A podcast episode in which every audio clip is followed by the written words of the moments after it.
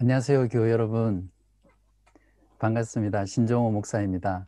오늘 김경미 목사님께서는 시드니 영락교회 40주년 기념 모임을 위해서 설교차 가셨거든요. 목사님께서 말씀을 통해서 큰 은혜 끼치고 돌아오실 수 있도록 여러분들이 많이 기도해 주시고 또 어, 격려해 주시면 감사하겠습니다. 어, 오늘은 죽음에 대한 교리 두 번째 시간입니다.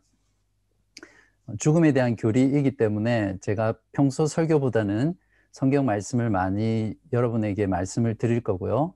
또 주보에다가 제가 다 적어 드렸습니다. 그래서 한 번 듣고 끝내지 마시고요. 오늘 설교를 여러 번 들으시면서 특별히 그 안에 있는 성경 구절을 통해서 죽음에 대해서 우리가 믿어야 될 것이 무엇인지 여러분이 늘 정립하고 살아가시기를 간절히 기도합니다. 제가 기도하고 오늘 말씀을 전하겠습니다. 기도하시겠습니다. 생명의 주관자 되시는 하나님 아버지, 이 시간 하나님을 바라보며 찬송과 영광을 돌려드립니다. 설교 말씀을 통해서 우리가 죽음에 대해서 생각하고 또 죽음을 다시 한번 바라볼 수 있도록 은혜 주셔서 감사합니다. 오늘 말씀을 통해서 우리가 믿고 또 바라보아야 할 죽음에 대한 올바른 시각을 가질 수 있도록 도와주시고 어, 죽음을 두려워하는 것이 아니라 죽음을 끌어안고 죽음을 기다리는 자로서 또 이 땅 가운데 최선을 다해서 살아갈 수 있는 그러한 시간이 되도록 주님 인도하여 주옵소서. 우리의 마음을 활짝 열어 주셔서 주의 말씀을 들을 수 있고 또 받아들일 수 있는 복된 시간 삼아 주시기를 우리 주 예수 그리스도 이름으로 간절히 기도하옵나이다. 아멘. 이번 설교 시리즈 주제가 죽음을 잘 준비하며 사는 길입니다. 죽음을 잘 준비하며 살아가기 위해서는 죽음에 대해서 성경 말씀이 가르쳐 주는 바를 먼저 바르게 알고 또 정확하게 알고 있어야 합니다. 죽음에 대해 바르게 알지 못하는데 어떻게 죽음을 잘 준비하며 살 수 있겠습니까? 죽음에 대한 잘못된 지식과 믿음은 잘못된 삶의 목적과 이유와 방향을 가지게 하고요. 그로 인해서 결국 잘못된 삶과 행동을 낳게 되죠. 그래서 저는 죽음을 잘 준비하면서 살아가기 위해 그리스도인들이 가져야 할 죽음에 대한 세 가지 성경적 관점을 여러분과 나누려고 합니다.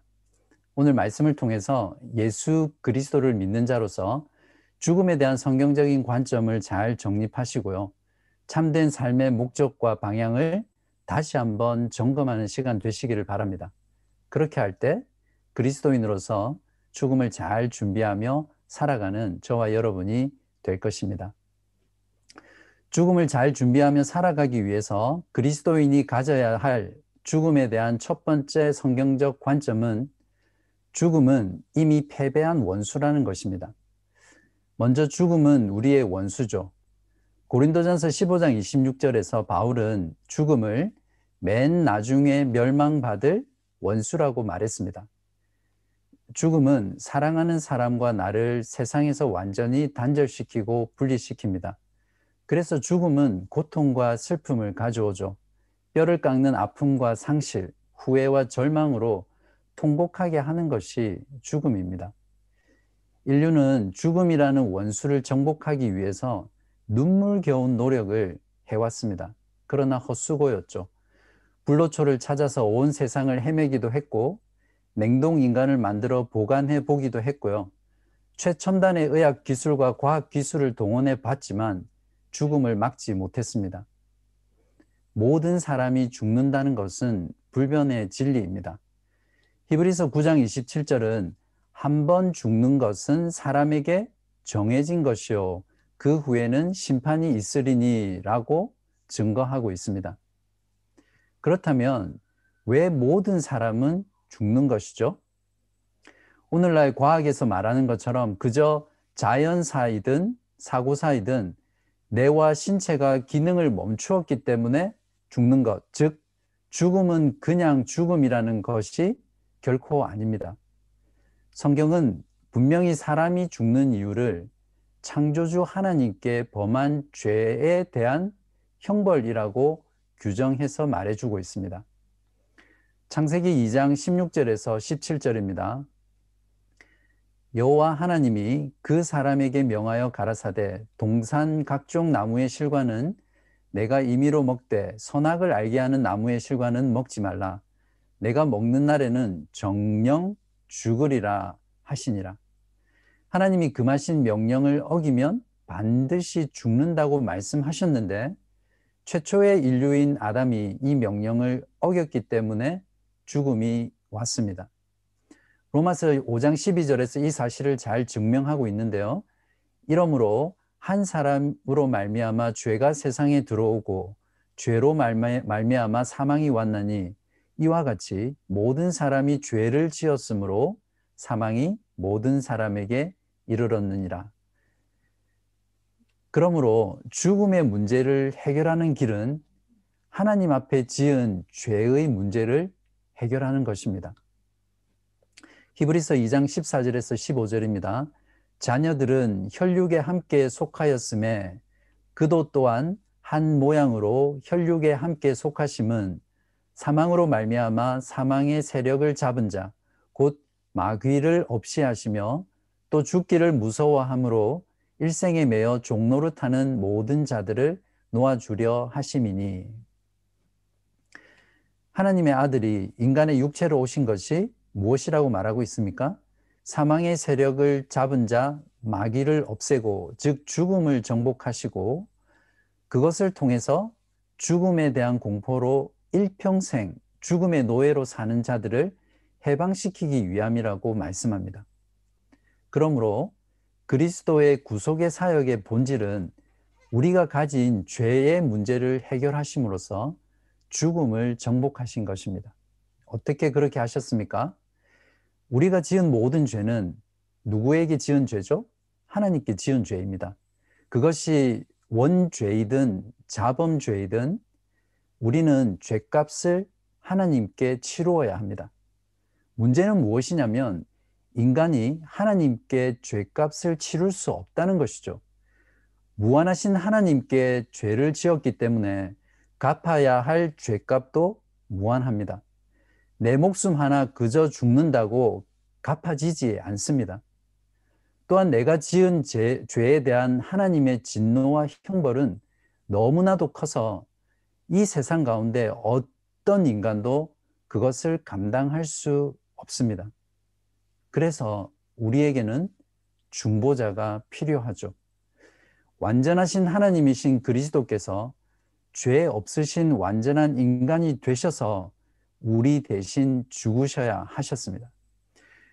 우리가 받아야 할 죄값인 하나님의 진노와 형벌을 예수 그리스도께서 우리 대신 십자가 위에서 다 치르셨습니다. 그리스도의 십자가로 죄인인 우리들이 하나님과 화목하게 된 것이죠.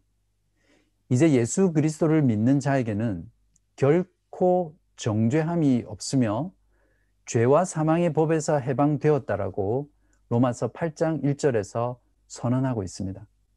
그러므로 예수 그리스도를 믿는 자는 죽음에서 해방되어 생명으로 들어간 것입니다. 이것을 요한복음 5장 24절이 잘 말씀해 주고 있습니다. 내가 진실로 진실로 너희에게 이르노니 내 말을 듣고 또 나 보내신 이를 믿는 자는 영생을 얻었고 심판에 이르지 아니하나니 사망에서 생명으로 옮겼느니라. 죽는 것이 두려우십니까? 죽는 것 때문에 혹시 나의 인생이 허무하거나 무기력하다고 느끼십니까? 지금 죽음을 원수로 생각하고 계시지는 않습니까? 만일 그런 분이 계시다면 생명으로 초대하시는 주님의 음성을 듣고 예수 그리스도를 영접하시기 바랍니다. 요한복음 11장 25절입니다. 나는 부활이요 생명이니 나를 믿는 자는 죽어도 살겠고 무릇 살아서 나를 믿는 자는 영원히 죽지 아니하리니 이것을 내가 믿느냐 예수 그리스도를 믿는 자는 죽어도 살며 영원히 죽지 않는다라고 죽음을 정복한 삶을 약속하셨습니다. 이 말씀을 듣는 여러분 모두가 이 말씀을 믿고 참된 생명을 누리시기 바랍니다. 이처럼 예수 그리스도께서 나의 죄를 위해 죽으심으로 나의 철천지 원수인 죽음을 정복하셨습니다. 여러분 이 사실을 믿으시죠? 그러므로 죽음은 이미 패배한 원수입니다. 이 땅에서 죽음이라는 원수가 두려움과 공포와 허무감으로 고통과 슬픔으로 공격할지라도 최후 승리는 우리의 것입니다. 이미 승리한 싸움을 싸우는 것만큼 싱거운 싸움은 없죠. 액션 드라마나 영화에 보면 주인공이 아무리 얻어 터지고 곧 죽을 것 같아도 마지막에는 나쁜 놈들을 실컷 두들겨 패주고 살아서 짠하고 나오잖아요. 마찬가지로 우리가 이 땅에서 아무리 죽음이라는 원수에게 이리저리 두들겨 맞아도 잠시 아프기는 하겠지만 예수를 믿는 자는 죽음에 정복당해서 결코 죽지 않는다라는 이 사실을 꼭 기억하시며 사시기 바랍니다. 그리스도인에게는 죽음이란 이미 패배한 원수라는 이 성경적인 관점을 가지고 살아가는 것이 죽음을 잘 준비하는 삶의 길입니다. 이 복음의 능력이 우리에게 죽음마저도 긍정으로 끌어안게 해주는 거죠. 사도 바울의 죽음에 대한 긍정의 신학을 한번 보시겠습니까? 고린도전서 15장 54절에서 57절입니다. 이 썩을 것이 썩지 아니함을 입고 이 죽을 것이 죽지 아니함을 입을 때에는 사망이 이김에 삼킨 바 되리라고 기록된 말씀이 응하리라. 55절부터는 다 같이 큰 소리로 외치듯이 읽어보겠습니다. 시작. 사망아, 너의 이기는 것이 어디 있느냐? 사망아, 너의 쏘는 것이 어디 있느냐? 사망에 쏘는 것은 죄요. 죄의 권능은 율법이라. 우리 주 예수 그리스도로 말미암아 우리에게 이김을 주시는 하나님께 감사하노니. 이 말씀을 통해 저와 여러분은 죽음에 대한 두려움이나 공포를 넉넉히 이기실 수 있을 것입니다. 사도 바울처럼 예수 그리스도로 인해 죽음을 패배한 원수로 만드신 하나님께 감사 할 수 있을 것입니다. 죽음 앞에서도 감사할 수 있는 것이 바로 복음의 능력이죠. 이것이 바로 예수 그리스도의 십자가의 능력이라는 것을 마음 가운데 확신하시기 바랍니다. 다음으로 그리스도인들이 죽음에 대해 가져야 할 두 번째 성경적 관점은 그리스도인에게는 죽음조차도 유익하다는 것이죠. 성경은 신자의 죽음을 유익하다라고 말합니다. 빌립보서 1장 20절에서 24절 말씀입니다. 나의 간절한 기대와 소망을 따라 아무 일에든지 부끄러워하지만 아니하고 지금도 전과 같이 온전히 담대하여 살든지 죽든지 내 몸에서 그리스도가 존귀하게 되게 하려 하느니 이는 내게 사는 것이 그리스도니 죽는 것도 유익함이라. 그러나 만일 육신으로 사는 이것이 내 일의 열매일진데 무엇을 택해야 하는지 나는 알지 못하노라. 내가 그 두 사이에 끼었으니 떠나서 그리스도와 함께 있을 욕망을 가진 이것이 더욱 좋으나 그러나 내가 육신에 거하는 것이 너희를 위하여 더욱 유익하리라. 사도 바울은 그리스도와 함께 있을 수 있기 때문에 죽는 것도 유익하다라고 말합니다. 여러분 역시 그리스도가 여러분 안에 사시기 때문에 죽음조차도 유익한 것임을 잊지 마시기 바랍니다. 왜냐하면 죽음이란 영원히 그리스도와 함께 살 수 있는 집으로 들어가는 관문을 열어주는 저와 여러분의 종이기 때문이죠. 계시록 14장 13절에서는 주 안에서 죽는 자들은 복되기까지 하다라고 이렇게 선언합니다. 또 내가 들으니 하늘에서 음성이 나서 이르되 기록하라.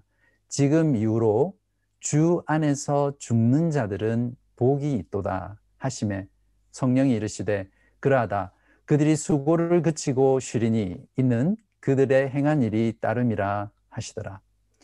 주 안에서 죽는 자들은 이 땅에서의 모든 수고를 그치고 안식에 들어가는 때이기 때문에 복되다라고 말하고 있습니다. 죽음을 지나야만 안식을 누릴 수 있죠. 그렇기 때문에 믿는 자의 죽음이 얼마나 유익하다고 말할 수 있겠습니까?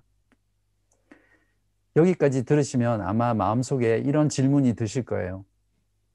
그리스도께서 우리를 위해서 죽으셨고 또 우리 대신 죄값을 다 치르셨고 죄의 결과인 죽음에서도 우리를 해방시키셨는데 왜 그리스도인들은 죽음의 고통을 겪으며 여전히 죽어야 하는가라는 것이죠. 여러분은 이 질문에 대해서 어떤 대답을 지금 가지고 계세요? 그리스도인이 죽는 이유는 세상 사람들과 완전히 다르죠. 첫 번째 이유는 그리스도인의 죽음은 죄에 대한 보상이 아니라 죄를 그치는 것이라는 사실입니다. 예수 그리스도의 죽음은 죄에 대한 보상이었죠. 그러나 우리에게는 다른 의미입니다. 그리스도에겐 죽음이 저주였지만 우리에겐 복의 원천입니다. 신자의 죽음은 죄가 소멸되는 순간이죠. 예수 그리스도를 믿고 거듭나게 되면 우리 마음 속에 우리의 영혼 안에 새로운 본성이 생깁니다. 예수 그리스도께서 우리 죄 때문에 죽으셨잖아요. 그래서 우리 안에 죄를 미워하게 되고요. 죄를 지으면 고통스러워합니다. 어떻게든 죄를 짓지 않으려고 몸부림치면서 죄와 씨름을 하죠. 만약에 나의 삶 가운데 이런 모습이 없다면 그 사람은 분명히 아직 거듭나지 않은 사람입니다. 신앙생활을 하면 할수록 그리스도를 닮아가면 갈수록 지극히 작은 죄에 대해서도 태산처럼 크게 아파하고 탄식하게 되죠. 여러분도 때로는 늘 죄성으로 가득 차 있는 자신을 바라보면서 끊임없이 죄를 짓는 자신의 모습을 보면서 그 죄를 향해서 정말 지긋지긋하다. 이런 생각 해 보지 않으셨어요? 저 위대한 사도 바울도 자신을 말년에 죄인 중에 괴수라고 고백하면서 평생을 죄와 씨름한 것을 로마서 7장 21절에서 25절에 이렇게 표현하고 있습니다. 그러므로 내가 한 법을 깨달았느니 곧 선을 행하기 원하는 나에게 악이 함께 있는 것이로다. 내 속사람으로는 하나님의 법을 즐거워하되 내 지체 속에 한 다른 법이 내 마음의 법과 싸워 내 지체 속에 있는 죄의 법 아래로 나를 사로잡아 오는 것을 보는도다. 오호라, 나는 공고한 사람이로다. 이 사망의 몸에서 누가 나를 건져내랴? 우리 주 예수 그리스도로 말미암아 하나님께 감사하리로다. 그런즉 내 자신이 마음으로는 하나님의 법을 육신으로는 죄의 법을 섬기노라. 사랑하는 여러분, 구구절절 공감이 가지 않으세요? 죽음이란 평생 씨름한 죄와의 싸움을 그치고 안식 가운데 들어가는 순간입니다. 죽음이 그렇기 때문에 신자에게 얼마나 큰 유익입니까? 이 유익은 이 땅에서 죄와 씨름하면서 피 터지게 싸워보지 않은 사람은 결코 누릴 수 없는 축복입니다. 웨스터민스터 신앙 고백서 32장 제1항에는 믿는 자의 죽음을 이렇게 말하고 있습니다.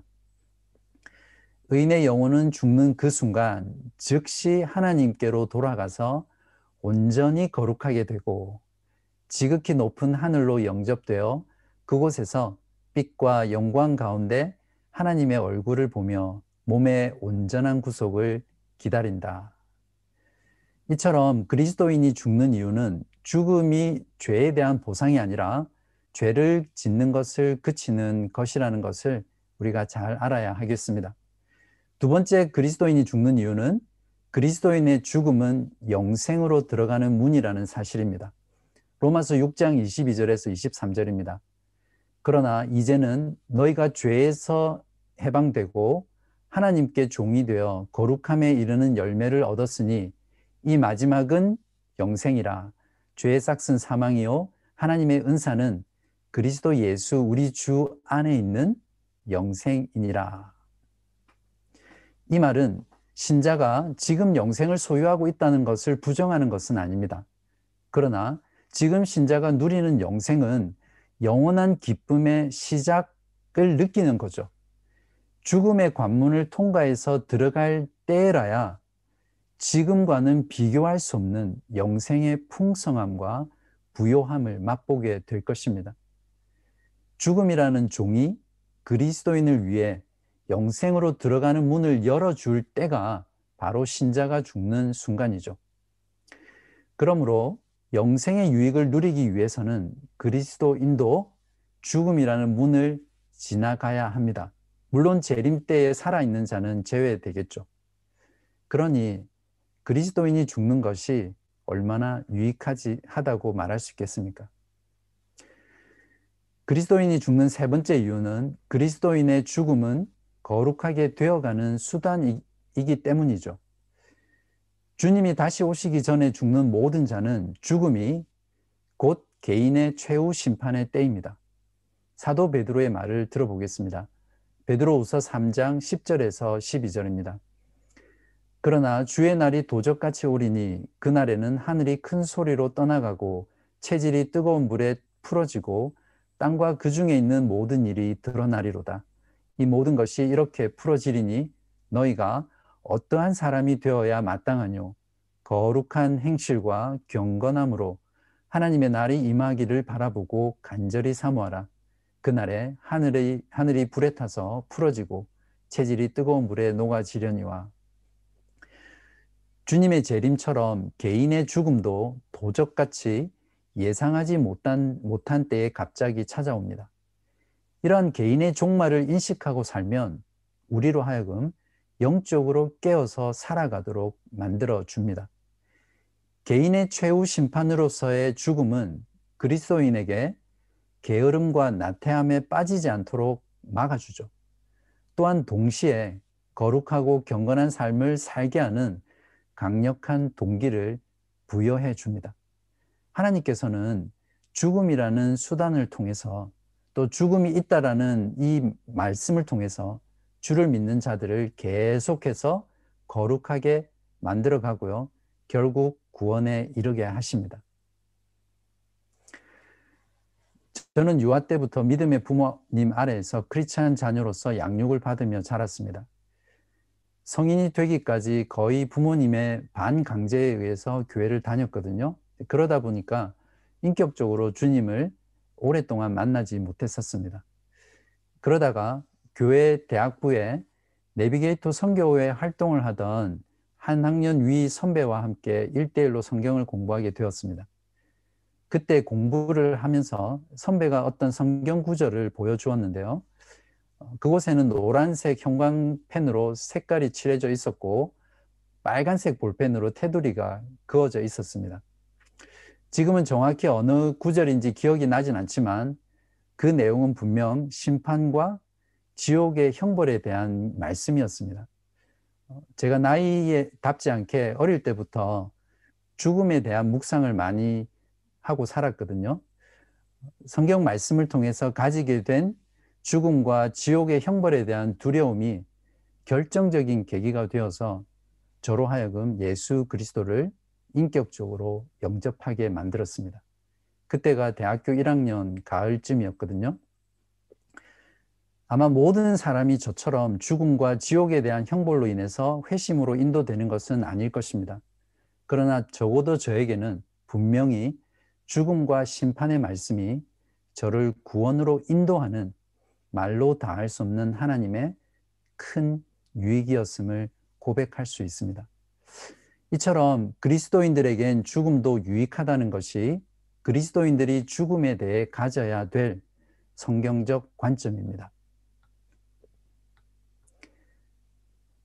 이제 그리스도인들이 죽음에 대해 가져야 할 마지막 세 번째 성경적 관점은 사나 죽으나 나의 몸과 영혼이 다 그리스도의 것이라는 사실입니다.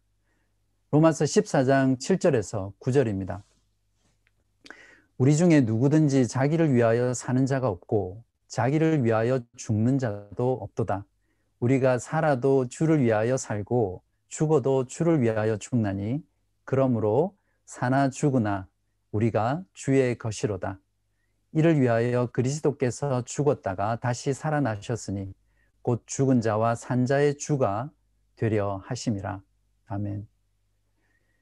그리스도께서 저와 여러분을 소유 삼기 위해 죽었다가 다시 살아나셨다고 진술합니다.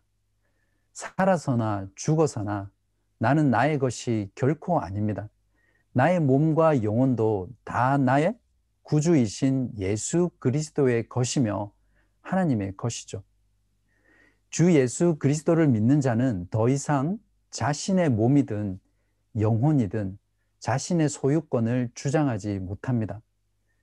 나를 예수 그리스도의 피로 값주고 사신 예수 그리스도만이 나의 소유권을 주장하실 수 있는 유일한 분이시죠. 바로 이 사실에서 그리스도인의 삶의 목적과 이유와 방향이 나오는 것입니다. 그러므로 주님의 소유가 된 저와 여러분은 살아도 주를 위해서 살고 죽어도 주를 위해 죽어야 합니다. 그렇기 때문에 죽는 것도 여러분 마음대로 죽으면 안 됩니다. 그건 하나님의 소유권을 거부하는 것이며 하나님에게 큰 상처를 입히는 것이죠. 그렇기 때문에 이 세상에서의 삶이 아무리 힘들고 고통스럽다 하더라도 신앙을 지키며 사는 것이 버겁다고 하더라도 스스로 자신의 생명을 포기해서는 안 됩니다. 죽는 때와 장소와 이유까지도 내가 아니라 모두 하나님이 주장하시는 것입니다. 그렇다면 어떻게 사는 것이 주를 위해 사는 것이죠? 첫 번째는 저와 여러분의 삶의 목적과 살아가는 이유가 누구를 위한 것이어야 합니까? 주님을 위한 것으로 세팅을 해야 됩니다. 마치 목적지로 가려면 구글 내비게이션의 경로를 입력하고 출발하잖아요. 인생이라는 내비게이션에 살든지 죽든지 주를 위해 살아감이라는 경로를 설정하고 고 하셔야 됩니다. 두 번째는 주를 기쁘시게 하며 하기 위해 힘쓰며 사는 삶입니다. 고린도전서 5장 8절에서 10절입니다. 우리가 담대하여 원하는 바는 차라리 몸을 떠나 주와 함께 거하는 그것이니라. 그런즉 우리는 거하든지 떠나든지 주를 기쁘시게 하는 자가 되기를 힘쓰노라.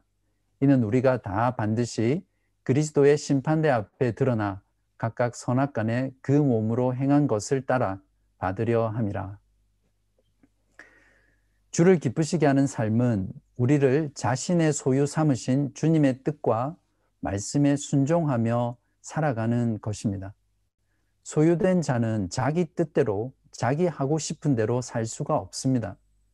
주인이 하라고 명령한 것을 그저 충성되게 준행하면서 살아갈 뿐이죠. 그렇게 사는 것이 주를 기쁘게 하는 삶이죠. 4년 3개월 전인 2017년 3월이었습니다.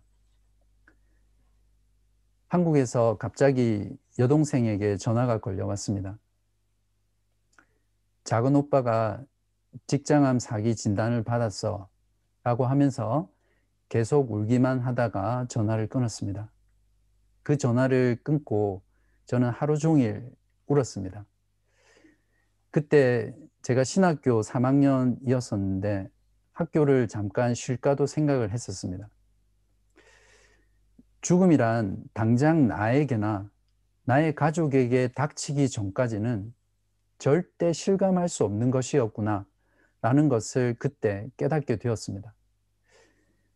모든 형제가 그러리라고 생각하지만 저와 남동생은 특별한 관계였습니다. 연년생이었기 때문에 어릴 때부터 모든 것을 같이 하며 자랐고 동생의 친구가 저의 친구였고 저의 친구가 동생의 친구였습니다. 말 그대로 best friend, 베프라고 할 만큼 그렇게 사랑했던, 사랑하는 동생이었습니다. 직장을 떼내고 옆구리에 똥 주머니를 찬 채 3년 반 동안 지금까지 80차례 이상 항암 치료를 받아오다가 최근에는 약에 내성이 생겨서 치료를 중단하고 임상 실험하는 다른 약을 어, 기다리고 있습니다. 남동생은 누구보다 죽음을 가까이서 대면하면서 죽음을 준비하며 죽음과 맞서 싸우고 있는 사람일 것입니다. 그런데 그런 동생과 대화를 할 때마다 저는 참된 믿음으로 예수 그리스도 안에 있는 자가 죽음에 대해서 어떤 관점을 가지고 살아야 하는지를 이론이 아니라 실전을 치르고 있는 동생을 통해서 배우곤 하죠. 동생을 심히 걱정하고 위로하는 저에게 동생이 이렇게 말하더라고요. 형, 나는 죽는 것 자체는 두렵거나 피하고 싶지 않아. 우리에겐 영원한 생명과 하나님의 나라가 있다는 걸 잘 알잖아. 다만 하나님께서 네가 그러니까 남동생에게 있는 하나 있는 딸입니다. 이제 중학교 들어갔는데요. 미가가 대학 갈 때까지만이라도 지금 모습이라도 이렇게 살려주시면 정말 좋겠다. 이렇게 기도하고 있어. 정말이지 동생은 그리스도인으로서 죽음을 이미 패배한 원수로 대하면서 죽음에게 지지 않고 지금 이 순간도 승리하며 살고 있, 다는 것을 저는 많이 느끼고 있습니다. 남동생이 저에게 자주 하는 말이 있습니다.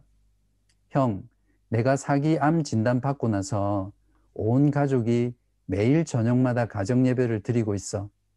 그전에는 못했는데 지금은 매일 빠지지 않고 함께 말씀을 나누고 하나님께 기도하면서 하루를 마쳐. 그래서 오히려 암에 걸린 것도 하나님께 얼마나 감사한지 몰라. 동생의 믿음의 고백을 통해 그리스도인에게는 죽음조차도 유익이 된다는 것을 저는 확인할 수 있었습니다. 남편으로서 아내로서 한 교회의 성도로서 주님께서 허락하신 삶의 자리에서 최선을 다해 주를 위해 살아가는 그러한 동생의 모습을 보면서 동생의 몸과 영혼과 삶과 죽음 전부를 소유하고 계신 우리 주 예수 그리스도를 오히려 간접적으로 보게 되었습니다. 제 동생의 삶의 이야기가 여러분에게 죽음을 잘 준비하며 살아가는 그리스도인이 어떤 모습인지 작은 힌트가 되셨으면 하는 그러한 마음에서 나누었습니다. 이제 말씀을 맺겠습니다. 죽음을 잘 준비하며 살아가려면 무엇보다 가장 먼저 참된 믿음을 통해 예수 그리스도와 연합해야 합니다. 그분 안에 있어야만 생명을 누릴 수 있습니다. 그리고 그리스도인으로서 죽음에 대한 성경적 관점을 가지고 살아갈 때 우리는 비로소 죽음을 잘 준비하며 살아갈 수 있습니다. 무엇이었습니까? 세 가지만 기억해 보십시오. 죽음은 이미 패배한 원수라는 것이고요. 죽음조차도 그리스도인에게는 유익하다는 것이며 그리스도인에게는 사나 죽으나 나의 몸과 영혼이 전부 다 그리스도의 것이라는 사실이죠. 이것만큼 죽음을 지나는 인생 가운데 가장 최고의 참된 위안이 어디 있겠습니까? 죽음에 대해 이러한 관점을 가지시고요. 살든지 죽든지 주를 위해서 주를 기쁘시게 하기 위해 힘쓰며 살아가시는 저와 여러분 되시기를 바랍니다. 이렇게 살아갈 때 저와 여러분은 죽음을 가장 잘 준비하며 살아가는 신실한 예수 그리스도 그분을 믿는 하나님의 자녀가 될 것입니다. 이제 이러한 삶을 살 수 있게 되려고 하나님을 의지하는 기도를 드리겠습니다. 기도하시겠습니다.